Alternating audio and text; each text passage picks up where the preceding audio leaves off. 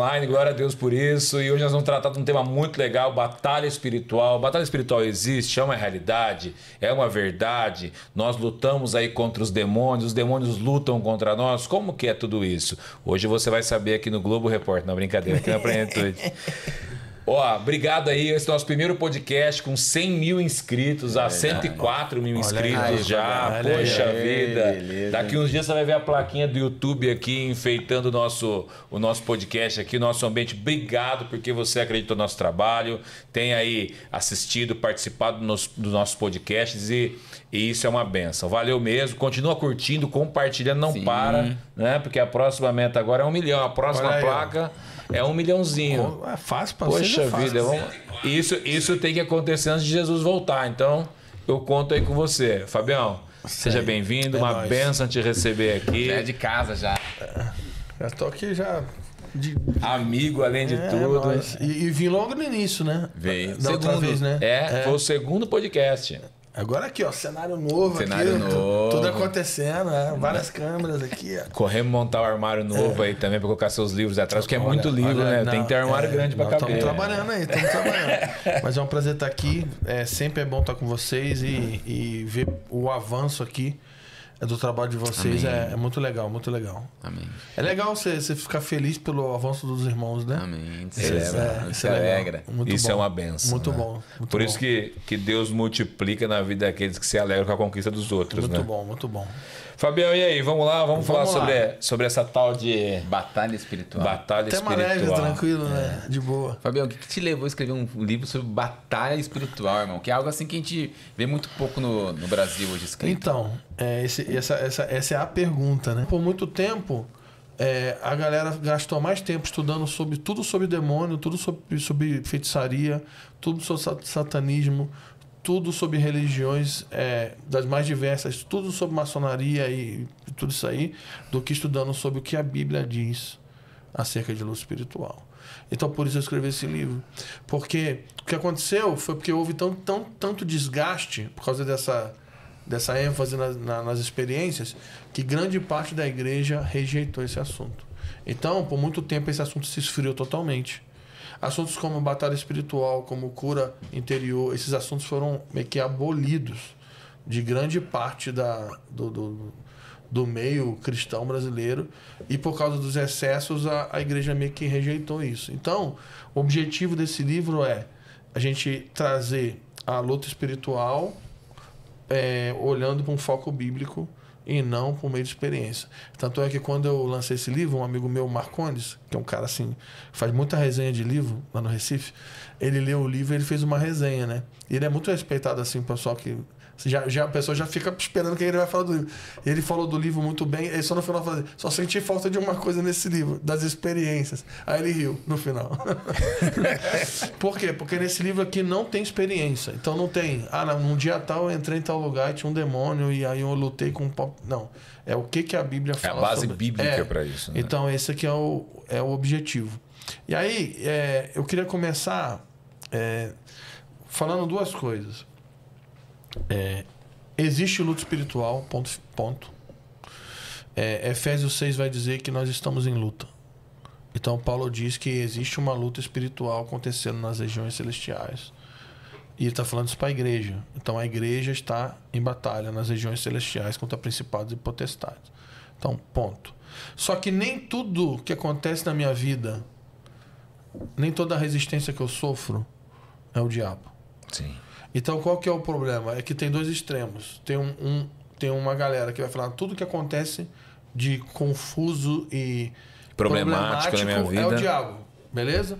E tem uma outra galera que já rejeitou esse assunto e fala: não, não, tudo que acontece é a soberania de Deus e é Deus. Exato. Satanás não tem nada a ver com isso. É lógico que a soberania de Deus está envolvida com todo o processo, mas sim existem é, resistências de Satanás. Eu quero citar dois textos, e aqui nesse podcast eu separei várias passagens. Legal. Legal. Porque esse é o objetivo. Pra Senão, esclarecer. pra gente não ficar só no, na, na, na, na experiência. Então eu vou citar duas passagens. A primeira está em Atos 16, versículo 6 e versículo 7, diz o seguinte, que Paulo ele estava tentando é, ir a uma região, é, ele estava ali em Frígio, na, na Galácia, e ele estava tentando ir é, na Ásia Menor naquele momento, mais especificamente na Bitínia.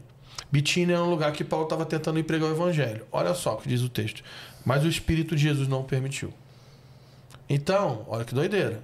Paulo, o apóstolo, ele queria ir num lugar chamado Bitínia, pregar o evangelho, e ele foi resistido pelo Espírito de Jesus. Então, ele foi confrontado, ele foi repelido, ele não conseguiu ir. Sim. E foi Deus que resistiu ele. Então, nesse caso, ele sofreu uma resistência. E olha que maneiro. Deus impediu Paulo, Paulo. de pregar o evangelho. Por quê? Porque naquele momento específico, ele não deveria ir Não naquele era lugar aquele lugar específico. momento. É, entendeu? Então, aconteceu algo que atrapalhou a ida dele lá. E foi Deus. Então, nesse caso, Deus resiste Paulo. Agora tem outra passagem em 1 Tessalonicenses 2,18 que vai dizer o seguinte: que Paulo quis ir até os irmãos Tessalonicenses, é, é, não apenas uma vez, mas duas, contudo, Satanás nos barrou no caminho. Aí tu fala assim: opa. Então, nesse caso, Paulo quis ir pregar o evangelho, quis ensinar para uma cidade e Satanás o impediu. Sim. Então você vai ver duas passagens diferentes com a mesma pessoa. E nas duas passagens, Paulo foi impedido de ir no lugar. Numa ocasião foi Deus que impediu e na outra foi o diabo. O que, que isso nos ensina? Que existe em luta espiritual, existe resistência. Mas nem tudo. É de- batalha espiritual. É, nem tudo de ruim, nem tudo que nos impele, nos impede é o diabo, mas sim o de Satanás pode nos atacar, Satanás pode nos impedir, ele pode se levantar contra o avanço da obra de Deus. Se, gente, se, se Satanás conseguiu impedir Paulo, Paulo super apóstolo, de ir num lugar, imagina nós, meros mortais. Então, esse lance de, ah, não, isso aí não existe, não, isso existe sim, está na Bíblia. É, Satanás impediu Paulo. Tá Então, fazendo sentido? Sim, mas, Sim, mas a sim. gente pode, a gente pode pensar assim, a gente pode dizer que quem não está envolvido na obra de Deus também passa por batalhas espirituais? Então, eu, eu creio o seguinte: se a gente puder definir o que é batalha espiritual, batalha espiritual, na minha visão, é o seguinte: é viver submetido a Cristo num ambiente hostil do mundo que a gente vive hoje. Então, todo aquele que está em Cristo, ele está em batalha espiritual, todos os dias. Então, batalha espiritual não é uma coisa que acontece num momento específico.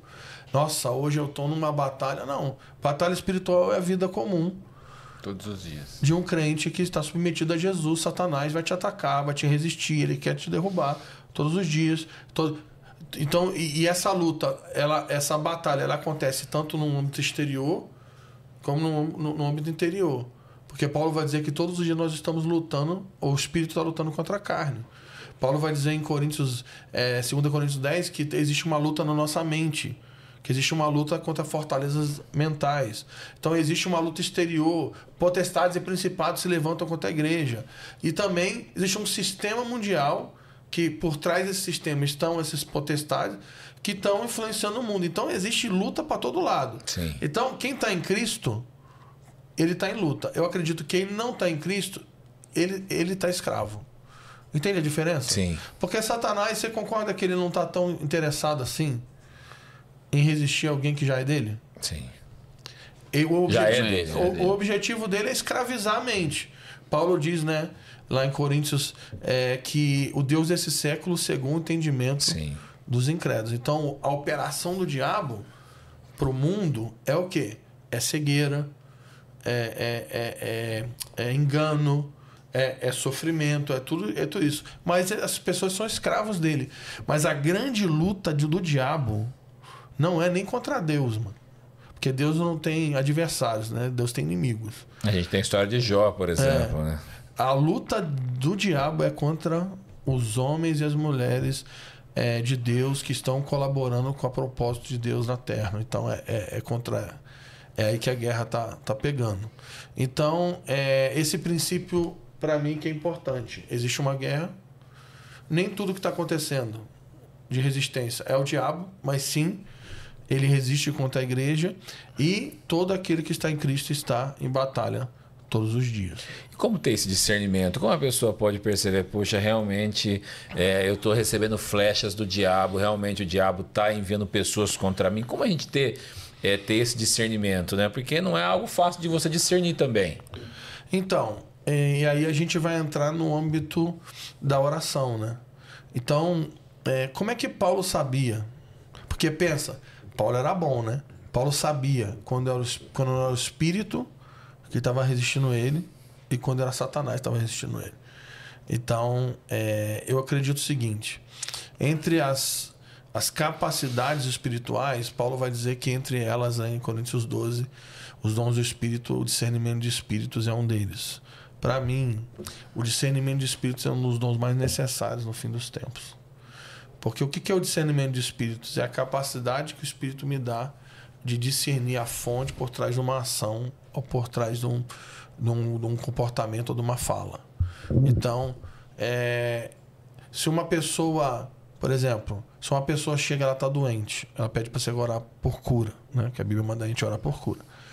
Você, você concorda que pode ser, a pessoa pode estar com uma patologia física, ela pode estar com uma, uma, uma enfermidade psicossomática e ela pode estar com um speed de enfermidade?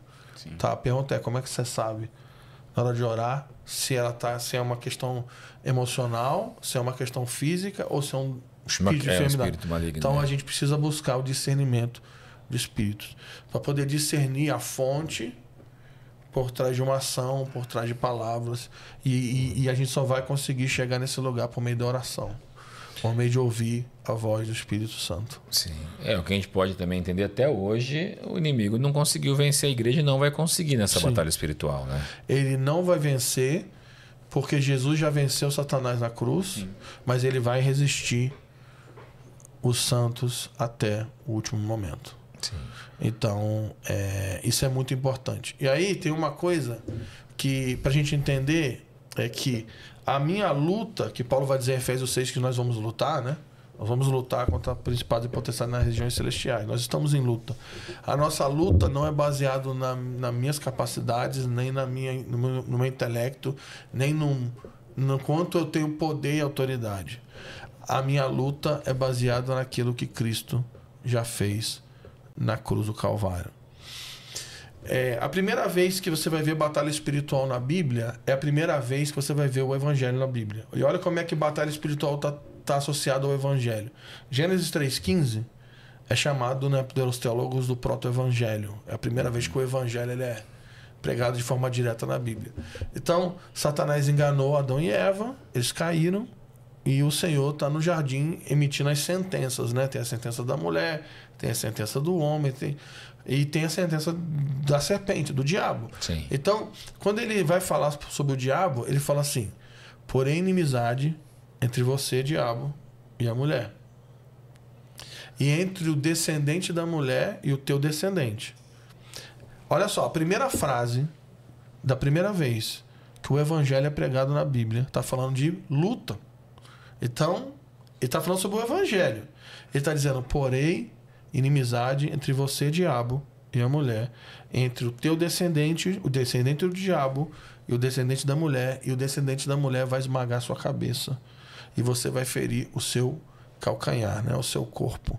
Então, do que ele está falando ali? Ele está falando de Cristo, que é o descendente da mulher, queria esmagar a cabeça da serpente. Sim.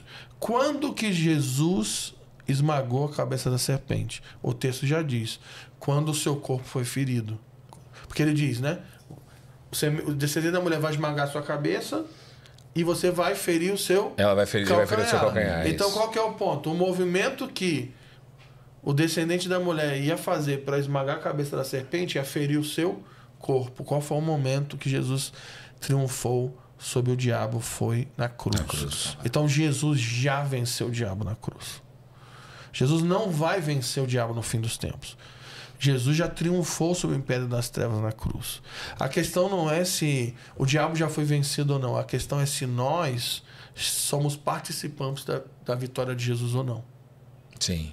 Porque quando Paulo vai dizer, né, vou citar outro texto, né? Paulo vai pregar o evangelho em Colossenses 2, no versículo 13. Eu, eu, eu creio que ele ele tá, ele tá anunciando o evangelho, obviamente ele está se baseando no Evangelho Sim. de Gênesis 3 e de todo o desenrolar do Evangelho. Então ele diz assim, ó. E a vós outros, vocês estavam mortos pelas vossas transgressões e pela circuncisão da vossa carne. Então ele é, vos deu vida juntamente, é, ele vos deu vida, perdoando todos os vossos pecados. Aí a hora que ele diz no 14: Tendo cancelado o escrito de dívida que era contra nós e que constava de ordenanças, o qual nos era prejudicial, removeu inteiramente, encravando na cruz. E no 15 ele diz: Despojando os principados e potestades, publicamente os expôs ao desprezo, triunfando sobre eles na cruz. na cruz. Então Jesus já venceu o diabo na cruz. Ele desarmou as potestades e os principados. Mas a questão é, aí fica a pergunta, se Jesus já, já venceu o diabo, se quando ele ressuscitou, ele diz, toda autoridade me foi dada no céu e na terra, como que o diabo ainda continua fazendo o estrago que ele faz? Livremente, praticamente. Livremente. Né? É, por quê? Porque o que abriu a porta para o diabo agir no, no início? Desobediência. O que que Paulo diz em Efésios capítulo 2? Que agora o espírito dessa era, o diabo, ele opera sobre os filhos da desobediência. Então, aqueles que se submetem ao senhorio de Jesus, à obra da cruz, eles são participantes da vitória de Jesus sobre o império das trevas. Mas aqueles que são rebeldes à obra da cruz são Sim. alvos de Satanás. Então, esse, esse é o ponto. Como que eu luto essa luta? Até Tiago diz, né? Sujeitai-vos a Deus. Resistir ao diabo. Exato. E ele fugirá de vós. Então, esses são conceitos bíblicos que, primeiro, é, a luta é real. Jesus já triunfou, mas eu preciso me submeter ao senhorio de Jesus para ser participante dessa luta. Quer ver um ponto assim bem, bem, bem interessante? Quando você fala de batalha espiritual, o que, que vem na cabeça do, do, vamos fazer batalha espiritual agora, né? O que, que vem à cabeça de um pentecostal carismático? Vamos fazer barulho. Exato. Vamos gritar bem alto. vamos gritar pro diabo ouvir é, sair Vamos correndo. fazer barulho, é. vamos derrubar no grito. Exato. E começam, nós derrubamos. Nós... Você já reparou que não tem nenhum versículo. Já, já, não tem nenhum versículo na Bíblia que mostra é, um crente é, repreendendo um principado e uma potestade? Não. Não tem. Tem versículo quando a gente repreende espírito maligno. Expulsa espírito maligno. Repreender principado e potestade. Eu te derrubo agora! Principado do. Pô, mano, eu te derrubo agora, é grandão, mano. Pô, Miguel, quando ele vai brigar pelo corpo. Então, lembrei né? disso passada. Quando agora. Miguel vai brigar pelo corpo de Moisés, o que, que ele fala para Satanás? Eu te derrubo agora. Ele fala assim: que o Senhor te repreenda. Te repreenda. Então, olha, olha, olha a diferença. E outra, nós damos ordem aos anjos agora. Porque você dá ordem ao anjo aonde? Ninguém dá Exatamente. ordem ao anjo. A Bíblia diz: o Senhor dará ordem aos anjos ao seu respeito. Então, não é no grito que você luta. Porque pensa, Jesus triunfou sobre o diabo na cruz, sim ou não? A gente sim, lê o texto. Exato. Como que ele triunfou? Gritando? Não. Cantando música? Não. Orando? Não. Ele triunfou como ovelha muda, muda. diante dos seus tosqueadores. Ele obedeceu até a morte e morte de cruz. Ele se submeteu à obra do Pai e em silêncio, por meio de uma sujeição profunda e objetiva, ele destruiu o poder do diabo sobre a criação. E todo aquele que se submete ao senhorio de Jesus e à obra da cruz é participante dessa vitória. Amém. Isso não significa que ele não vai lutar, que ele não vai criar artimanhas, que ele não vai nos resistir, ele vai resistir, ele vai atacar, ele vai criar artimanhas, a gente não ignora isso. Exato. Mas como que eu luto? Sujeitai-vos a Deus. Então eu resisto ao diabo, então ele foge. Exato. Tá fazendo sentido? Sim. Porque. Total. Porque, por exemplo, eu lembro daquela eu sou uma máquina de falar. Vocês vão, vocês vai vão falando, vai falando. Tem umas perguntas aqui. Você lembra, você lembra quando. Engraçado, né? Por exemplo, ah, não, mas qual que é a estratégia para vencer Satanás, né?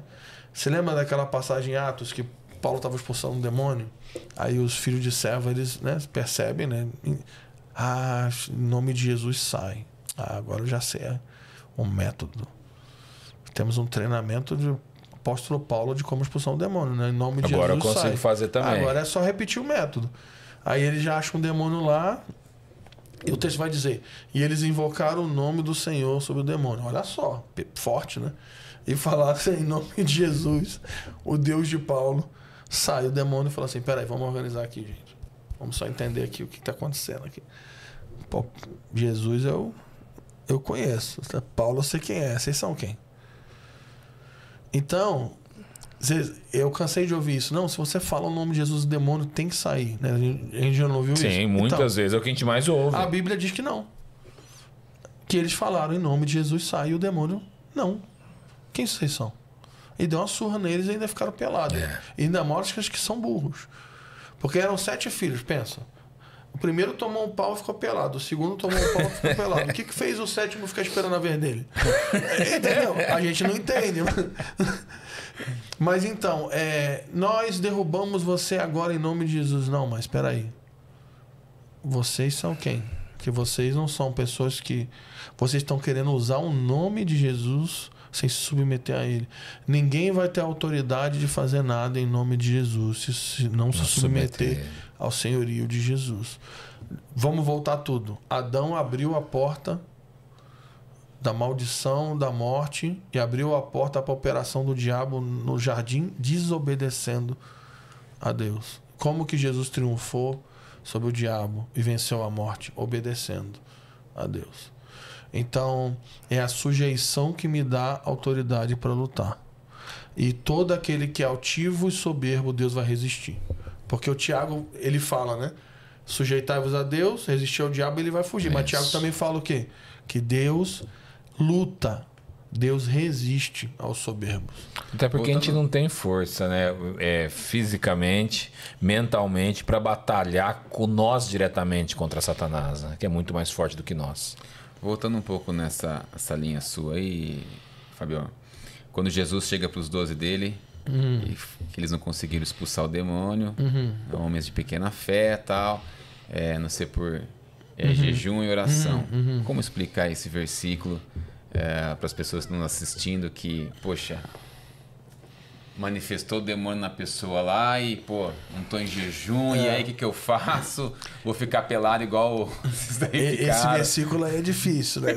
Legal que você escolheu o versículo mais é. difícil, né? Parabéns. Deus abençoe o irmão aí, ó. Vamos lá. Então, assim, é, primeiro ponto é que, é, não sei se você já reparou na, na, na, Vocês são especialistas em vender Bíblia, né?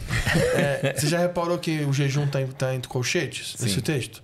Então, assim, para começar, é, nas traduções mais antigas, ou, ou, ou, em alguns, alguns documentos, esse jejum nem tá lá, né? Então há uma discussão se esse jejum é uma, é uma nota de rodapé de alguém que está de algum de algum copista Sim. Ou se de fato Jesus falou isso, né? Porque tem vários, né? Tem várias é, passagens que estão tá entre colchetes, né? Que existe uma dúvida por causa dos, manus, dos é, manuscritos, mais, mais, escritos, mais antigos. É. é. Algum, é, alguns têm, outros não, então fica essa dúvida. Tem outro texto também que fala, por exemplo, ah, e o anjo balança, é, movia as águas, João ah, 5, também está ali. É como se fosse uma nota de rodapé sim, ali. Sim. Não, não quer dizer que tinha um anjo que movia as águas. Bom, então esse é um ponto. Então, então essa questão do jejum aí é complicada. Mas, mas não é mas não, não é conflituoso, só queria Sim. pontuar isso. Então, o que, o que eu acredito é o seguinte: eles estavam expulsando demônios até então, mas chegou uma hora que eles foram enfrentar um nível de demônio que eles não conseguiram. Então, Jesus, ele está falando ele estava falando sobre o desenvolvimento de uma piedade e um desenvolvimento de uma sujeição que precisava crescer na vida daquele discípulo. Por quê? Porque fé, eu sei que pode ser polêmico, né? Que o Senhor nos ajude agora no corte. Mas, segundo Jesus, fé pode ser medida, né? Quando ele fala tá, a fé ser do tamanho de um grande mostarda. É, é ele, ele diz que fé, ele, ele, ele, ele tem um fala, ele fala sobre medidas de fé. Sim. Então, quando Pedro anda sobre as águas, eu fico imaginando, aquela passagem é maravilhosa. Pedro anda com Jesus sobre as águas, quando ele sobe no barco e fala assim: homem de pequena fé. Se eu fosse Pedro, eu ia falar assim, pô, mano. Andei eu acabei de andar sobre as águas, eu sou homem Ninguém de pequena quis. fé. Imagina esses caras que estão aqui olhando. Sou fé negativa. Sou fé negativa. Então, eu acredito que Jesus estava querendo puxar os discípulos para um nível mais profundo de piedade, devoção e amizade e aliança com Jesus para crescer em autoridade. Porque eles, eles encontraram um nível de, de resistência que eles não conseguiram. E outra, Jesus tinha dado autoridade para eles. Né? Então eles não estavam ali sob a autoridade deles, né? Então eu acredito que, que é isso. Que, mas esse texto é bem difícil. Né? Difícil. Hoje, hoje em dia, a gente. Bom, pelo menos a gente vê muito menos possessão demoníaca do que Essa se é via antigamente. Nós não vemos hoje tantas pessoas, nós vemos as pessoas influenciadas por, por Satanás, né? a mente, mas a gente não vê as pessoas endemoniadas como víamos Sim, antes. essa é uma boa pergunta. Muito boa. Então, na década de 90, é, começava a tocar as músicas, né? Principalmente. E, e foi engraçado que no, é, Igreja Pentecostal, Carismática, Batista, é, até na Igreja Católica, no movimento carismático, começava a cantar as músicas de adoração, começava com um monte de demônio. Não sei se vocês lembram nessa época que começou a ter uma febre, que o demônio caía, o pessoal parava o culto, chamava o demônio na frente e, e, e fazia entrevista com Sim, o pergunta. demônio. Falava assim, demônio, qual é o teu nome? O demônio falava assim, vem da caravana da onde?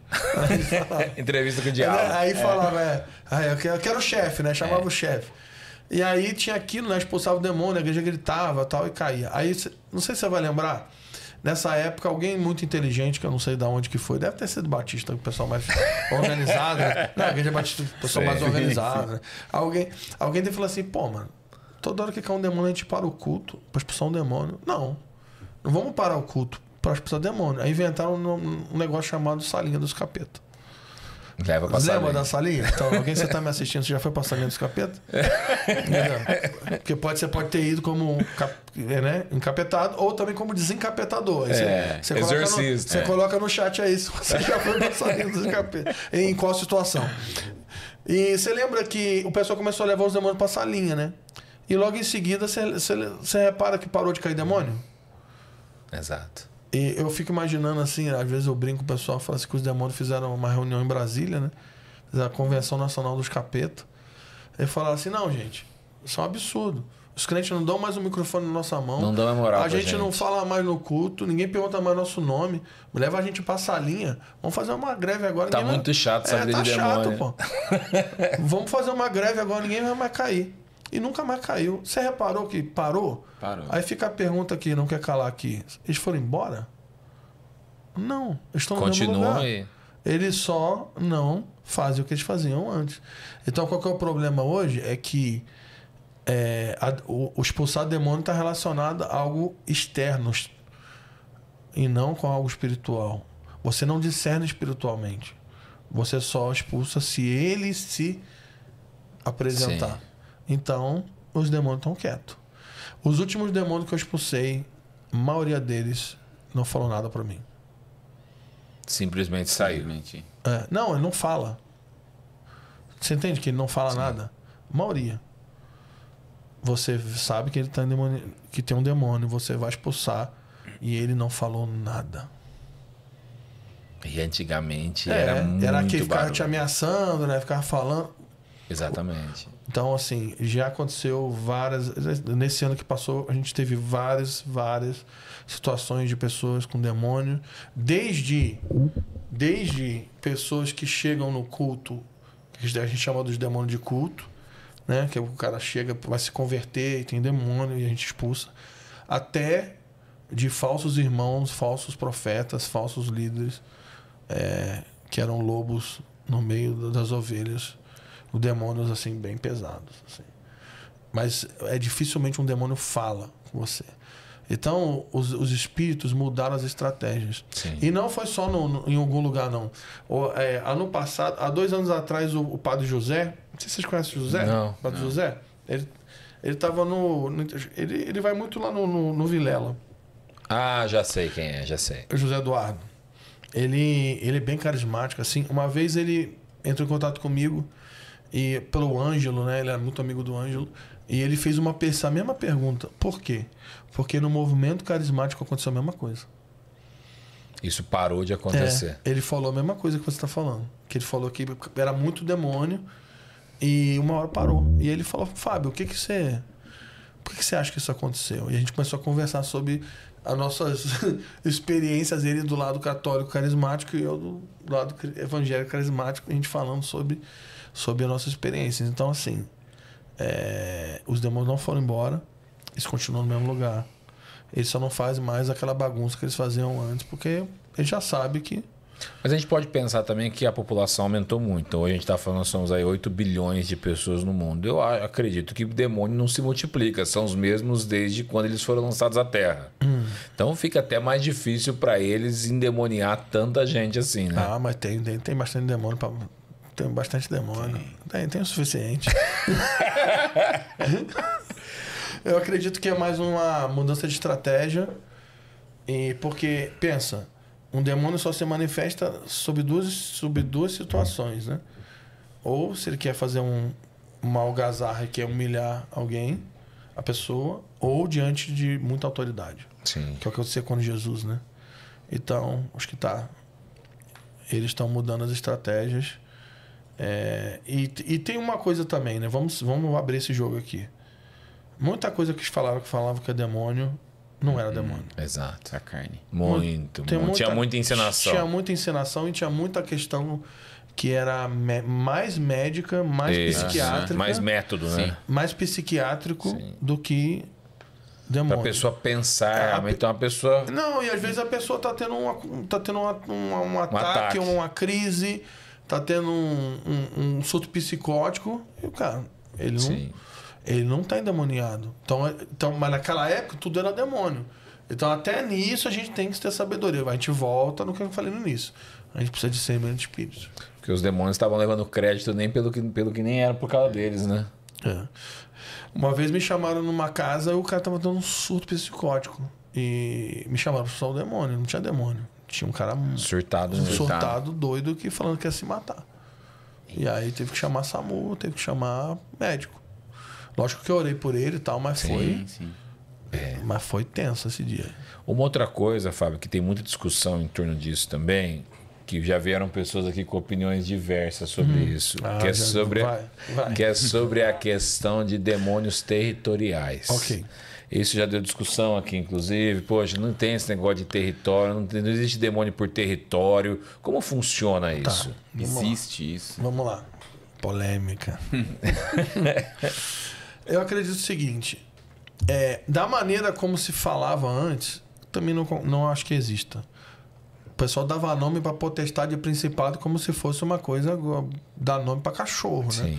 Tem principado e potestade a cada esquina e, e Deus me falou e eu acho que era muita infantilidade, muita. Mas de novo, isso era muito influenciado porque Sim. a batalha espiritual era praticada com base na- nos testemunhos de ex-satanista, ex-bruxo e, e não da Bíblia. Então, muita coisa precisa ser.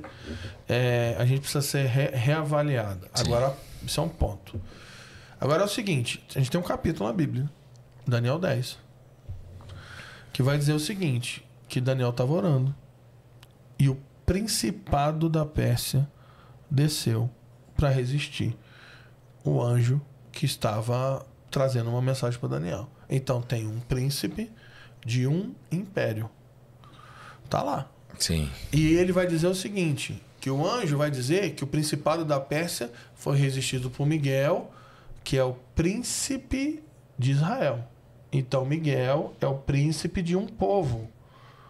E vai dizer que Miguel iria derrubar o príncipe da Pérsia e depois ia vir o príncipe da Grécia. Grécia. Então tem três poderes que estão relacionados a um Nações, né? povo, nação. Então, sim, existem poderes que agem sobre regiões, sim. Existem principados esses, e esses principados agem por região. Isso está na Bíblia. É, agora, agora, tem coisa que é bizarra. Por exemplo, vamos, vamos, vamos, vamos, vamos pensar? Vamos fazer um. Pensar aqui. Se a gente acreditar que isso é verdade e Miguel é o príncipe de Israel, como é que os caras falam assim? Miguel veio aqui e falou comigo. Pô, Miguel veio aqui no Brasil fazer o quê?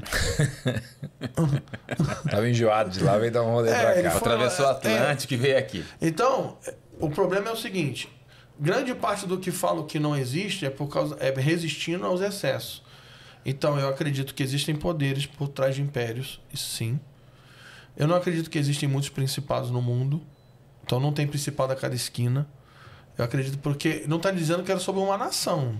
É sobre um império. Sim, Império império, persa é um sim. negócio, Grande. negócio grande. Que Império vai gre- influenciar outras é, nações. Império grego. Então era um negócio. Então era um poder que estava por trás de um império que influenciava nações. Sim. Então, eu creio que sim, existem é, poderes por trás de regiões que influenciam o tipo de comportamento, é, mas não acredito que isso é do jeito que o pessoal ensinava. Quer ver um exemplo claro? Se você for dentro do Brasil, dentro do Brasil, se você for no Rio de Janeiro e você for ver comportamentos que se repetem, você vai ver que é diferente do Rio Grande do Sul e do Curitiba. Exato. Estou falando de pecado mesmo. Sim. Então, por exemplo, se você vai ver pecados recorrentes na igreja do Rio de Janeiro, você vai ver que tem um tipo de pecado que é recorrente, que em Curitiba não é, mas você vai ver que tem um tipo de comportamento é, em Curitiba que no Rio não é. Então, o que acontece? Eu acredito que existem poderes por trás é, é, de lugares influenciando comportamentos, pensamentos, ideologia. Comportamentos coletivos que são anti-Deus. Sim. Aí, se a gente olhar para Brasília, por exemplo, como um lugar pode ser regido por tanta corrupção como é? Você fala de, um- de um- de uma cidade que onde está envolvida a política do Brasil, que ali, cara, tem um principado de corrupção, porque não é possível. Cara, então, é- é- isso, isso, é, isso é bem místico, mas é, tem uma coisa que pra mim é, eu tenho é uma máxima. Quando você vê um comportamento muito coletivo num lugar, que é um comportamento anti-Deus, que o pessoal chama de cultura, né? Peraí, vamos usar um exemplo. Você chega num lugar que todo mundo chega atrasado, beleza? E aí eu, não, mas aqui é normal, porque aqui é a nossa cultura. Pode ser na igreja mesmo? É, é, não. cultura. Chega depois do louvor? É, não, cultura. O cara fala que vai fazer, não faz, fala que vai chegar na hora, não chega, fala que vai, acorda contigo e não cumpre, entendeu? E o nome disso é mentira. Sim. E como que você sabe se tem alguém cheio do Espírito Santo no meio de uma cultura caída? Se o espírito do lugar não influencia essa pessoa. Ele pode estar inserido na cultura, Sim. mas a cultura não domina ele.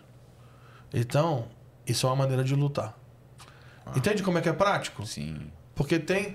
Vamos dizer que você tem um lugar que tem muita imoralidade sexual. E tem tanta imoralidade na igreja, tem tanto adultério, que daqui a pouco começa a ficar cultural. Sim. Normal. Normal. Entendeu? Aquilo entra e fica. Começa a normatizar. Não, mas aqui é- a gente tem que entender que aqui é diferente. Gente não. liberal. Não, aqui não é diferente. A Bíblia. Aqui a Bíblia também é a palavra de Deus aqui, entendeu? Exato. Então como que você sabe se um cara é cheio do Espírito Santo? Se a cultura do lugar, se o espírito da época não influencia a maneira dele de viver. Então a minha maneira de criar filhos é a maneira bíblica. Ah, mas no Brasil é diferente. Não, no Brasil não tem que ser diferente. É, eu vou criar meus filhos como a Bíblia manda. Eu vou eh, administrar dinheiro como a Bíblia me ensina. Eu vou me relacionar com meus irmãos como a Bíblia diz que tem que ser, como o sermão do monte diz que tem que ser. Eu vou falar a verdade, eu vou falar que vou chegar na hora e eu vou chegar. E se você falar, se eu quero fazer uma coisa e eu não quero, eu vou falar assim, não quero. Você vai lá em casa? Não vou. Você pode ir no meu casamento? Não. Pronto. Entendeu? Ah, mas isso aí não faz parte da nossa cultura. Não, mas faz parte da cultura que Jesus estabeleceu no Sermão do Monte. E é assim que a gente começa a lutar. Você entende que isso é uma luta espiritual? Sim. Que tem Satanás por trás dos impérios, tem poderes tentando produzir um comportamento coletivo ante Deus. E aí a gente se sujeitai-vos a Deus, resistir o diabo, e ele fugirá de vós. Então, assim, eu acredito que existem poderes, sim, que operam por regiões, e eu acredito que a principal ação desses poderes é trabalhar um tipo de mente e um tipo de comportamento. Perfeito. Pastor, até aproveitando aqui, quem está nos assistindo, se você tem alguma pergunta, mandar pro pastor aí, Meu amigo. Deus. Coloca aí no chat aí. que ele vai responder, né, pastor? É, vou tentar. Então, amigo, aproveita aí, coloca aí que daqui a pouco, mas no final a gente vai começar a ler algumas perguntas aqui, tá bom? Pastor, ah, pra quem que é a batalha espiritual dentro da igreja? Tá. É só pra galera da intercessão? É só pra pessoas, as mo- moças do coque? Quem que, quem que pode participar da As batalha moças do coque são, são, do, são do fogo, né? a galera, a galera é da oração pesada, né? Então, é, Efésios 6,10, Paulo vai dizer o seguinte: Quanto ao mais, sede fortalecidos no Senhor e na força do seu poder. revestivos de toda a armadura de Deus para poder ficar firmes contra esse lado do diabo. Porque a nossa luta não é contra sangue nem carne, e sim contra principados e potestades, dominadores desse mundo tenebroso, forças espirituais do mal nas regiões celestiais. Paulo está escrevendo essa carta para a igreja. A nossa luta é contra poderes da maldade nas regiões celestiais. Ele não está falando que a luta é do líder, do presbítero, do profeta. Ele não está dizendo que a luta é dele, do apóstolo. Ele está dizendo que é a nossa luta. Ele está escrevendo uma carta para uma igreja. Então, a luta espiritual, resistir às trevas, é para todo aquele que nasceu de novo. Então, é lógico que é, existem pessoas que têm que se desenvolveram em maturidade, em autoridade, na pregação do evangelho, que é uma maneira de resistir às trevas, na intercessão, que é uma maneira de resistir às trevas, no discipulado, que é uma maneira de resistir às trevas. Então, que, que, que desenvolveu mais. Tem pessoas mais maduras, pessoas mais imaturas nisso. Mas todos nós estamos em luta. Satanás está lutando contra nós e nós vamos ter que lutar. E outro ponto, ele está dizendo que a nossa luta, essa luta é coletiva. Então. Não são de pessoas não é só específicas. uma pessoa né? específica. Ele está lutando contra a igreja. Ele não está lutando contra o Fábio. Entendeu? Não é o Fábio que está lutando contra o diabo. O Fábio, que é o pa- participante do corpo de Cristo, ele está resistindo ao diabo. Como? Então, como eu resisto? Primeiro, me submetendo, obedecendo. Segundo, é, produzindo um tipo é, de testemunho que vai influenciar outros a submeter a Deus. Então eu resisto o diabo, pregando o evangelho. Quando eu prego o evangelho, poder é liberado para destruir o engano, a cegueira. Pessoas são livres. Quando eu discipulo pessoas segundo o modelo é, de cultura da Bíblia, então eu estou confrontando o sistema desse mundo. Então, quando eu oro, eu intercedo, eu estou é, clamando por uma intervenção do poder de Deus sobre pessoas, sobre lugares, sobre famílias, sobre cidades e até nações. Então, mas o que eh, todas essas ações que são que é uma luta, é, uma, é, uma, é um ato de resistir, eles são submetidos ao senhorio de Jesus e lembrando que é um ato coletivo. A igreja está em luta e todos nós estamos. Mas é lógico que no exército você tem pessoas mais maduras, mais experimentadas e tem pessoas mais imaturas, né? Vai do recruta ao general. É, mas todos nós estamos nessa luta. Na mesma guerra. Tem né? uns que vão ser mais estrate... ter mais clareza é, e outros não. Mas, tu... mas você concorda que, se- por exemplo, vamos dizer que tem um, um jovem convertido. Você concorda que se ele tem seis meses de crente, ele pode discipular alguém com base naquilo que ele já aprendeu? Em Claro, Jesus? claro que pode. Ele não pode pregar o evangelho com base no, na luz que ele já alcançou do evangelho de Jesus? Claro. Então, ele pode, mas é lógico que se o cara já é um, é um missionário experimentado de 40 anos no, no campo, ele tem, vai ter muito mais clareza para discipular, muito mais clareza para pregar o evangelho, mas os dois estão inseridos no mesmo exército, com as, com as mesmas armas, na mesma batalha. Até porque quando a gente vai para Atos, principalmente, a gente vai ali para o Novo Testamento, a gente vê a galera sendo ganha para Jesus e o pessoal não ia passar por. É claro que tinha os ensinos dos apóstolos, mas o cara não ia passar por uma escola preparatória para ele pregar o evangelho. Você havia a galera sendo enviada, cara. Vai, vai pregar, vai falar desse amor, vai falar de Jesus Cristo. Então hoje, por exemplo, a pessoa se converte. A gente. E eu falo por mim. A gente fala, cara, não, não, não vai já dar seu testemunho ali publicamente. Dias Começa. aconteceu uma coisa Toma com cuidado para você não ficar falando da sua vida pro diabo não vir contra você. Isso, é isso a gente pode encarar isso como uma, como uma realidade mesmo? Então, é, eu acho que isso é um pouco de.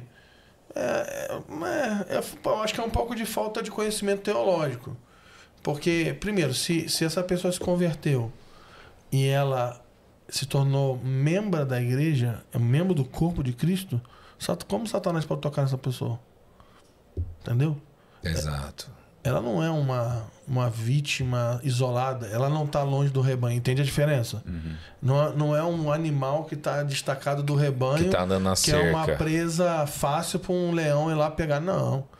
Ele está inserido na comunhão dos santos, ele está na igreja. Ele é imaturo? Sim. Mas ele pode sim dar o testemunho na família dele do que Jesus está fazendo. Não. Ele, você vai dar o um microfone para ele pregar na conferência do, do, do ano? Não. Mas na, imagina, entre os amigos dele, Jesus me alcançou e eu sou uma nova pessoa e o evangelho de Jesus me salvou. Sim. Entendeu? Então, quantas pessoas você conhece que começaram a se converter e de repente os amigos começaram a se converter e o cara com menos de um ano. Sabe que é o contrário? O novo convertido ele tem mais fome, mais vontade mais de falar, fogo né? em testemunhar do que o cara que tem 40 anos É, de crente. exato. E ele ainda fala: não, isso aí é fogo de palha, isso aí é. É. Ele é jovenzinho, depois ele vai amadurecer. Como se amadurecer fosse se tornar alguém frio e apático na missão. Que é o que acontece com muita gente, né? Então, sim. Você entende que essas são esferas de luta? Sim. A maneira como eu discipulo, a maneira como eu dou testemunho da minha vida, a maneira como eu prego, a- o quanto eu oro, o quanto eu conheço de Jesus. Porque o que me autoriza a lutar não é o quanto eu conheço do diabo, é o quanto eu conheço de Jesus Cristo. Sim. Quanto mais eu conheço de Jesus, mais eu tenho autoridade para resistir às trevas. E como a gente, dentro, você pensa assim, ó, dentro da batalha espiritual, isso daí deve existir níveis de batalha também, né? Porque tem coisas que a gente sabe que são muito profundas, são batalhas muito profundas. Poxa, você vai realmente batalhar contra uma potestade, por exemplo, claro, em nome de Jesus. Isso não é para qualquer crente também, para qualquer cristão que está começando na fé ali, né? Então, eu acredito o seguinte. É, eu acredito. Tu, vamos, vamos inverter, vamos inverter a fala. Eu acredito que existem níveis de autoridade.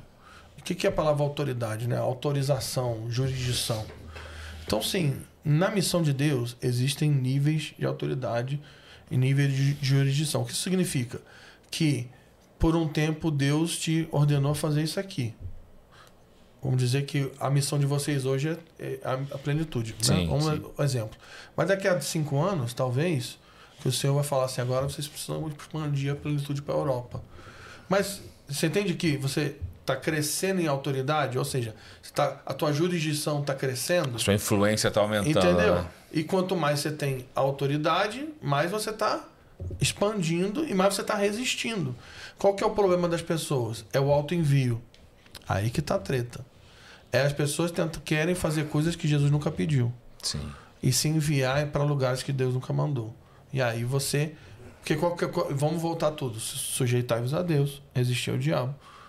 E ele vai fugir. O problema não é a questão é, de, ah, tem uma potestade muito grande para mim. A questão é, você está tentando lutar uma luta que Deus não te colocou para lutar.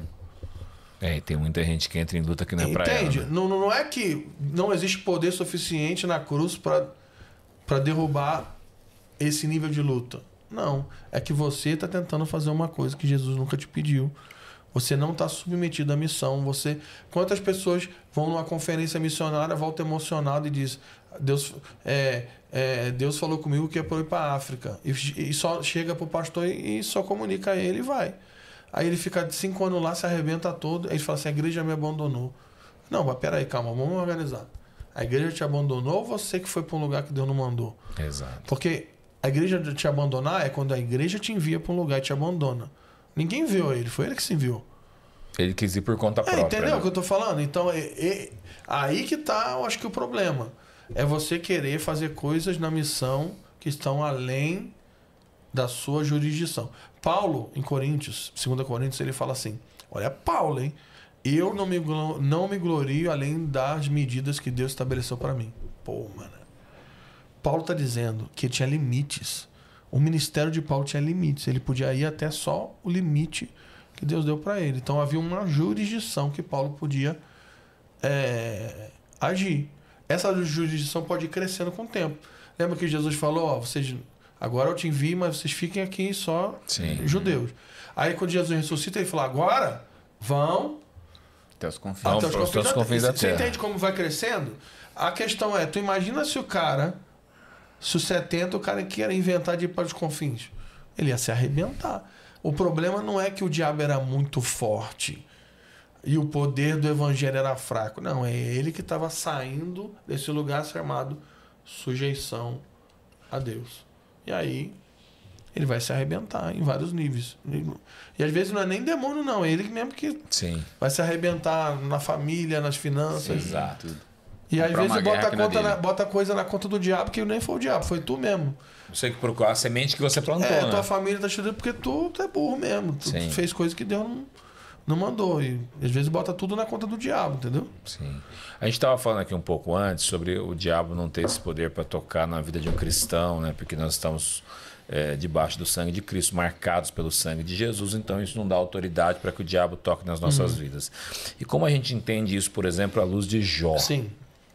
Porque nós vemos ali uma, um homem piedoso, um homem santo, temente a Deus, que tem a sua vida destruída por Satanás. Então, essa é muito bom. Essa, essa pergunta, porque o diabo não pode, de forma. é, como seria a palavra? É, aleatória, tocar na vida de um crente. Não pode. Porque você, se você faz parte da comunhão dos santos, você foi comprado pelo sangue de Jesus, o diabo não te toca. Ponto. Mas Deus pode usar o diabo para produzir um tipo de realidade que seja didática para sua vida. Sim. Pode. Te ensinar. Deus pode permitir que o diabo faça coisas e toque em coisas para que você seja desenvolvido em Deus. E isso é muito forte o que acontece em Jó. É muito. É muito forte, né? Porque imagina, um inocente sofreu para apontar que um dia o Deus ia se fazer carne É, faz um tipo de e, Cristo. e o inocente ia sofrer. E ele É, teve a família cruz. dele desmantelada, né? Todos Não, morreram, foi só ficou doideira. a mulher Foi mesmo. doideira. Mas olha que interessante, o diabo pede a autorização. Para tocar na vida de Jó. Então, tem coisas que acontecem conosco, seja Deus nos resistindo ou o próprio diabo, que no final Deus é soberano sobre o tempo, sobre a história, sobre toda a criação. Não existe nada no céu, na terra ou debaixo da terra que não seja fora, esteja fora da soberania de Jesus. Então Deus vai permitir que coisas aconteçam, sim, para que nós sejamos desenvolvidos. Esse texto mostra isso. Mas não quer dizer que todo o sofrimento que acontece na terra é, Deus envia o diabo a fazer. O diabo, ele, ele de fato é chamado o Deus desse século. Então ele está produzindo sofrimento, cegueira no mundo, e isso vai acontecer até Jesus voltar.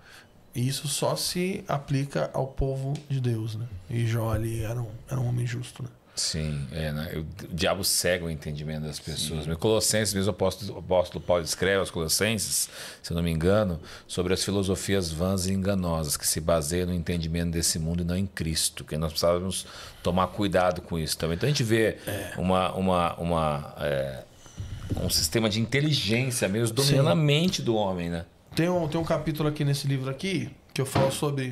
Uh, é um aí, anjo olha passou aí, ali. Tem um capítulo. Tem um cap- capítulo nesse livro.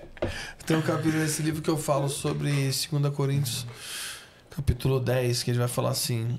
é, que a minha, eu não vou lutar com armas carnais, mas eu vou lutar é, com armas poderosas em Deus contra fortalezas, é, sofismas e altivez que se levantam contra o conhecimento de Deus. E essa é uma das maiores lutas que a gente está passando hoje na igreja brasileira. Talvez uma luta mais forte que a gente está lutando hoje. Não é contra a bruxaria, não é contra a feitiçaria, não é contra a maçonaria, mas é contra fortalezas da mente. Um falso evangelho que está sendo pregado dentro da igreja. A hipergraça, que é um grande problema. É um falso evangelho que ensina uma falsa graça, que leva à libertinagem. Judas fala sobre isso. É, que se levanta contra o conhecimento de Jesus Cristo. Paulo está dizendo que vai lutar na igreja de Corinto. Eu vou lutar contra a altivez de vocês. Eu vou lutar contra as fortalezas que vocês estão construindo, fortalezas sofismas, meia-verdades. Verdades com aparência. É, mentiras com aparência de verdade, entende? É, mentiras bem contadas, mentiras com estruturas filosóficas complexas. Um falso evangelho está sendo ensinado hoje na igreja brasileira que está levando pessoas ao pecado. E tá tudo bem, porque nós estamos no tempo da graça. A graça perdoa. E Deus é tudo. bom. E você pode viver do jeito que você quiser. Você não precisa se arrepender dos seus pecados. Você pode transar com quem você quiser. Você pode adulterar, casar 15 vezes. Tá tudo bem, porque Deus é bom. E isso é um falso evangelho. Isso é. Nós vamos ter que lutar contra isso. Isso vai ser uma grande batalha espiritual. né? E como que a gente luta? Gritando? Nós derrubamos agora o falso evangelho no Brasil. Não. Nós vamos lutar pregando a verdade. Sim. Então a gente vai ter que. é, eu, eu sempre falo, né? O nosso foco hoje não tem que ser tentar identificar. Não tentar arrancar o, o joio, né? Porque tá, Jesus falou. Sai junto, né? A gente vai ter que tentar cultivar o trigo. Então a gente vai ter que lutar muito pelo Evangelho de Jesus Cristo nesses dias. Isso- e isso é algo muito prioritário. Porque é um falso evangelho que produzindo um falso cristianismo. E o que está por trás disso é o espírito do anticristo, é Satanás. João mesmo fala sobre o espírito do anticristo que, que tá já solto no mundo faz muito tempo. O né? anticristo que vem, É, mas o espírito do anticristo que Exatamente. vem, ele já está no mundo. Sim, Ele já está no mundo desde o início, né? desde o início. Judas, citou a carta de Judas, acho que versículos 3 a 5, ele fala: Queria muito falar-lhes acerca da salvação, mas. Pera aí, deixa eu dar um antídoto para vocês aqui, que tem algumas falsas heresias entrando na igreja, era o gnosticismo naquela época, que eu preciso falar para vocês, para vocês batalharem pela fé de vocês. Então, que naquela época era um, algo que estava entrando na igreja, hoje tem outras vertentes que entram na igreja também para tentar tirar o foco das pessoas, tirar a fé das pessoas. Então acho que vai ser época a gente batalhar mais ainda, não contra bruxaria, feitiçaria, mas contra as Ah, o filosofias. problema é que o cara vai na internet e fala, não, mas o outro pastor lá falou que pode. É, mas, mas o evangelho diz que não. Não, É, não, mas não, mas pode. Ele mostrou biblicamente que realmente eu posso fazer isso, que não tem problema, né? Toda seita é, é baseada É em algum versículo bíblico. né? É Exatamente. interessante que você citou o livro de Judas. O livro de Judas ele é um livro de confrontação de falsos profetas. Ele está confrontando falsos profetas que estão pre- pregando uma falsa graça que está produzindo libertinagem. Ele fala: vocês são nuvens sem água, né? Vocês têm aparência, mas vocês não têm espiritualidade nenhuma, não têm realidade nenhuma. Vocês pastoreiam a si mesmos. Ou seja, vocês não congregam, vocês não têm correção, não tem pastor, não tem discipulado. São pessoas que estão rodando o Brasil nos púlpitos, nas conferências, na internet, pregando o falso evangelho e a gente eh, vai ter que lutar contra isso. Não que não exista feitiçaria, não que não Sim, exista sim, bruxaria. sim. Estava no México agora, beijo. O negócio lá é. O negócio lá é, É, é doido. O contando negócio é aí. bizarro, mano. Eu tava lá com o Marcos lá, o pessoal do Toma Teu Lugar, e lá não é brincadeira, não. Não é que não existe, mas Satanás tá. tá é, Mas o algo problema, é mais- algo mais- o problema é quando vem de sutil. dentro. Então, mas Satanás ele tá sendo muito mais estratégico. Sim. O que que vai. É aquilo que você falou, né? O que que vai causar mais estrago? É um, é tiro que vai vir de fora ou uma bomba que vai explodir aqui dentro? Exatamente. Esse é o grande problema. É Nós de dentro. nós A batalha espiritual tá dentro ali, por vezes a gente não lutar. tá percebendo. Não, vamos ter que lutar. Jesus fecha o sermão do monte dizendo, né? Cuidado. Porque lobos enganadores estão no meio de vocês vestidos de ovelhas. Exato. Eles estão no meio de vocês, disfarçados de ovelha. E eles estão é, cheios de carismas, dons. E um dia eles vão chegar para mim e vão falar: ah, mas eu curei, eu fiz, é, mas eu não te conheço. Exato. E como você conhece, né? Ele fala pelo fruto, né? Não, não é pelo dom. Não é pela capacidade. Não é pela eloquência. Mas é pelo fruto. Fruto fala de caráter. né? Galatas 5. Então a gente vai ter que lutar por um discipulado eficaz. Pela santificação. Por um caráter aprovado. Nós vamos ter que lutar pelo evangelho. Nós vamos ter que lutar pela verdade. Nós vamos ter que lutar pela suje... contra as obras da carne. Eu também outro capítulo que eu escrevo aqui. Como que a gente luta contra as obras da carne? Uma sujeição à liderança do Espírito Santo. Uma devoção profunda. Hoje, todo mundo quer. Todo mundo tem tempo para tudo, mas não tem tempo para nada, né? Porque a nossa vida é uma maluquice. Exato. A nossa vida é uma loucura. Se você não tiver um, é, objetivamente é, na tua vida um tempo separado para dedicar uma, a piedade, a devoção ao Senhor, a oração, a leitura bíblica, ao jejum. Se você só faz isso quando você tiver tempo, você nunca, você nunca vai fazer. Porque tudo rouba o nosso tempo Então, hoje. até nisso é uma luta. Oração é uma luta. Imagina. Que- que- qual o tempo que sobra para você orar hoje? Nenhum, pô. Nenhum. Então nós vamos ter que lutar por esse tempo. Nós vamos ter que lutar por parar tudo. Porque parar tudo hoje. Botar em modo avião é, é um desespero. Não, eu vejo hoje de manhã, hoje eu vi como meu filho é crente. Meu filho tem dois anos, o Isaac. Tá mais crente que eu. Eu saio, eu fecho a porta, tem uma porta que divide o quarto da sala. E ele saiu correndo do quarto. Ele veio, abriu a porta. Ele- a gente sempre ora junto no sofá. Ele não deixou sair de casa sem orar. Ele olhou pro sofá, ele apontou, ele ficou de joelho, fez assim e bateu no sofá assim pra mim, ó. Vem aqui. E eu ajoelhei do lado dele e eu orei com ele. Olha isso, cara. É. Então, mas isso é, uma, isso é um discipulado. A gente está lutando contra o sistema desse mundo. Que está dizendo, não, tá tudo bem, Deus entende. Sua vida é corrida. Nós vamos ter que lutar. Você tem que conquistar, você tem que avançar. E aí usa, se Deus é por nós, quem Performance, será né? contra nós? Vamos ter que lutar por esse, por essa perseverança e conhecer a Jesus. Amém. E eu não abro esse livro para ler porque eu preciso pregar. Eu não abro esse livro porque eu preciso estudar para vir aqui no podcast. Eu abro esse livro todo dia para conhecer Jesus. Eu não paro para orar só quando eu preciso pedir alguma coisa. Eu vou orar porque eu quero ouvir a voz do Senhor. Entende? Eu não- o jejum não é uma moeda de troca por algo especial. Jejum, não, estou precisando de algo extraordinário. Jejum é para buscar o Senhor. Exato. Daniel né, fala, né? E ele estava jejuando e orando e buscando o Senhor. Então, tudo isso é uma grande luta que está acontecendo pela sujeição a Deus, que vai nos levar a resistir o diabo. E ele vai ter que fugir, porque Jesus já triunfou sobre ele na cruz. Amém. Fábio, é... Mateus 11, 12. Desde os dias de João Batista até agora, o reino dos céus é tomado à força. Lá vem e os que usam de Ele força com, com texto. se apoderam dele. Esse versículo Jesus está usando para batalha espiritual? Então, eu acredito que não. Eu acredito que a- é, essa passagem tem aqui no, no primeiro capítulo aqui, deixa eu ver se tem, na introdução. Eu falo sobre isso em algum lugar aqui. Que provavelmente eu não vou achar. Vamos ver se eu acho.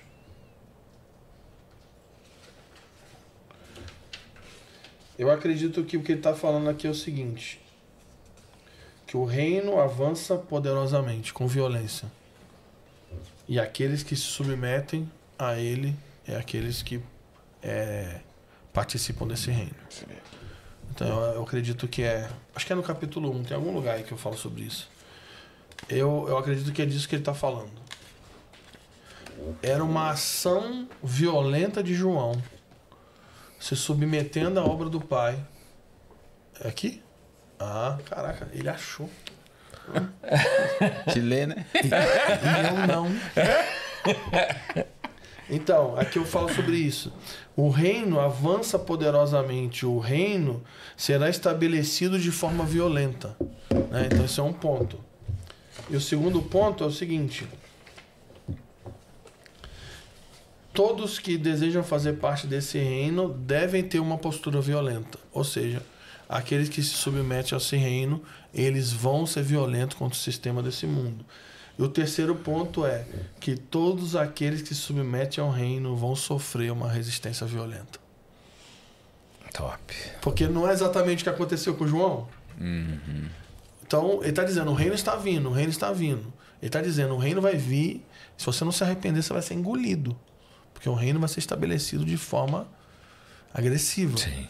E aí, segundo ponto, aqueles que querem ser participantes desse reino devem ter uma sujeição agressiva, uma sujeição violenta. E o terceiro ponto é que aqueles que vão submeter a obra de Deus para serem participantes desse reino vão sofrer uma resistência violenta. Amém. Então João experimentou essas três coisas. Ele viu o reino chegando, ele submeteu de forma radical e ele também foi perseguido e martirizado de forma violenta. Então a pergunta é: até que ponto Até onde? né? nós estamos prontos a nos submeter à obra de Jesus? É. Isso é uma pergunta filosófica que a gente tem que pensar muito. Para participar desse reino vindouro que está vindo de forma violenta. Por isso Paulo diz, né, ele diz em Atenas, né? Porque Deus agora ordena que todos os homens em todos os lugares se arrependam, porque ele designou um homem que virá julgar o mundo, ressu- ressuscitando dentre os mortos. O rei Jesus está vindo de forma violenta para implantar um reino é, de forma não negociável. Então, é um momento de arrependimento, é um momento de sujeição e é um momento de abraçarmos o evangelho a ponto de sermos perseguidos por causa disso. Amém. Caramba? Meu Deus, hein? tá preparado? Bora. O pau, vai- o pau vai atorar, pô. Fábio, então, é, uma última pergunta, só para a gente é, é, deixar isso bem claro na mente das pessoas que estão ouvindo. Não existe batalha espiritual sem oração. Sim. Não existe. Sim, sim, não existe. é, não, não, não tem como, porque se o que me autoriza a lutar é a sujeição e o conhecimento de Deus, qual que é o meio? Né? A devoção como, como um todo, as disciplinas espirituais é um meio que a gente vai crescer no conhecimento na devoção a Deus e no na sujeição a Jesus Cristo. É porque tem pessoas que pensam que assim, a minha, eu, eu vou conseguir batalhar, eu vou conseguir minha vitória se eu for num culto de libertação. É, mas isso aí é. Isso aí é feitiçaria gospel, né? Exatamente. Então, não é pelo aquilo que você vai fazer, é por aquilo que Cristo Porque já fez. tem por uma você. pessoa lá que vai me libertar Então, é e que guru, vai né? Vencer tá essa no- batalha espiritual para mim. A pessoa está indo num guru. Né? Isso aí não, não adianta muita coisa. É, você vai ter que desenvolver um tipo de vida que, que cresce em conhecimento, em aliança e amor com Jesus Cristo. E a oração ela é primordial, a leitura bíblica, o jejum, a comunhão. Quero frisar isso, não existe luta isolada. Sim. Não, eu tô na minha casa e eu tô lutando contra os principados da Jamaica. Não, você não tá. eu vou derrubar o principado da Índia. Não, você não vai, filho. Porque se você não sujeitar o corpo de Cristo. Porque imagina, como é que você vai se sujeitar a Deus se você não sujeita nem ao corpo? Exato. Se você não sujeita nem aos seus irmãos. Como é que você vai Exato. sujeitar o Deus que é invisível? Então, eu acho que a batalha espiritual a gente precisa dar sete passos para trás. E, e, de novo, a gente tem que ir trabalhar de forma muito mais fundamental do que experimental nesse momento. Para aí a gente. Aí sim a gente vai ter as experiências, vamos dizer, mais picantes. Mas isso aí fica para um segundo livro. Sim. né? As experiências mais picantes. Então, esse livro, o objetivo é esse. Legal. São 12 verdades, 12 princípios de como vencer em Cristo Deus essa era.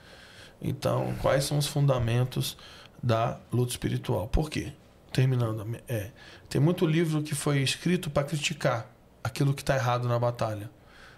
Beleza. Ou os excessos, né? mas Criticar tu os é, excessos. tudo né? bem, a gente sabe. Só Mas, rebater, mas o né? que está errado todo mundo já viu, né? Já a sabe. pergunta é, o que, que a Bíblia fala sobre isso? Então, esse livro ele fala também sobre os excessos, que não fazer, mas também fala o que a Bíblia fala sobre luta espiritual. Top. Amém. Fabião, aproveitar que o livro tá na sua mão aqui. Pode dar um incentivo pra galera aí? Com certeza. Pode, aí. Chegou o momento. Liberou, liberou. É- é um- tá liberado. É o momento de, de- da plenitude brilhar. Bora. Amigos que está acompanhando aí e você quer entender mais esse assunto tão importante sobre batalha espiritual hoje é, dentro da igreja, no corpo de Cristo, para você comprar e levar para sua casa, Gustavo, ele me perguntou antes do podcast começar, Hugo, vai ter o QR Code hoje? Vai ter o QR Code hoje. 10% de desconto para você poder comprar nas próximas 24 horas, hein?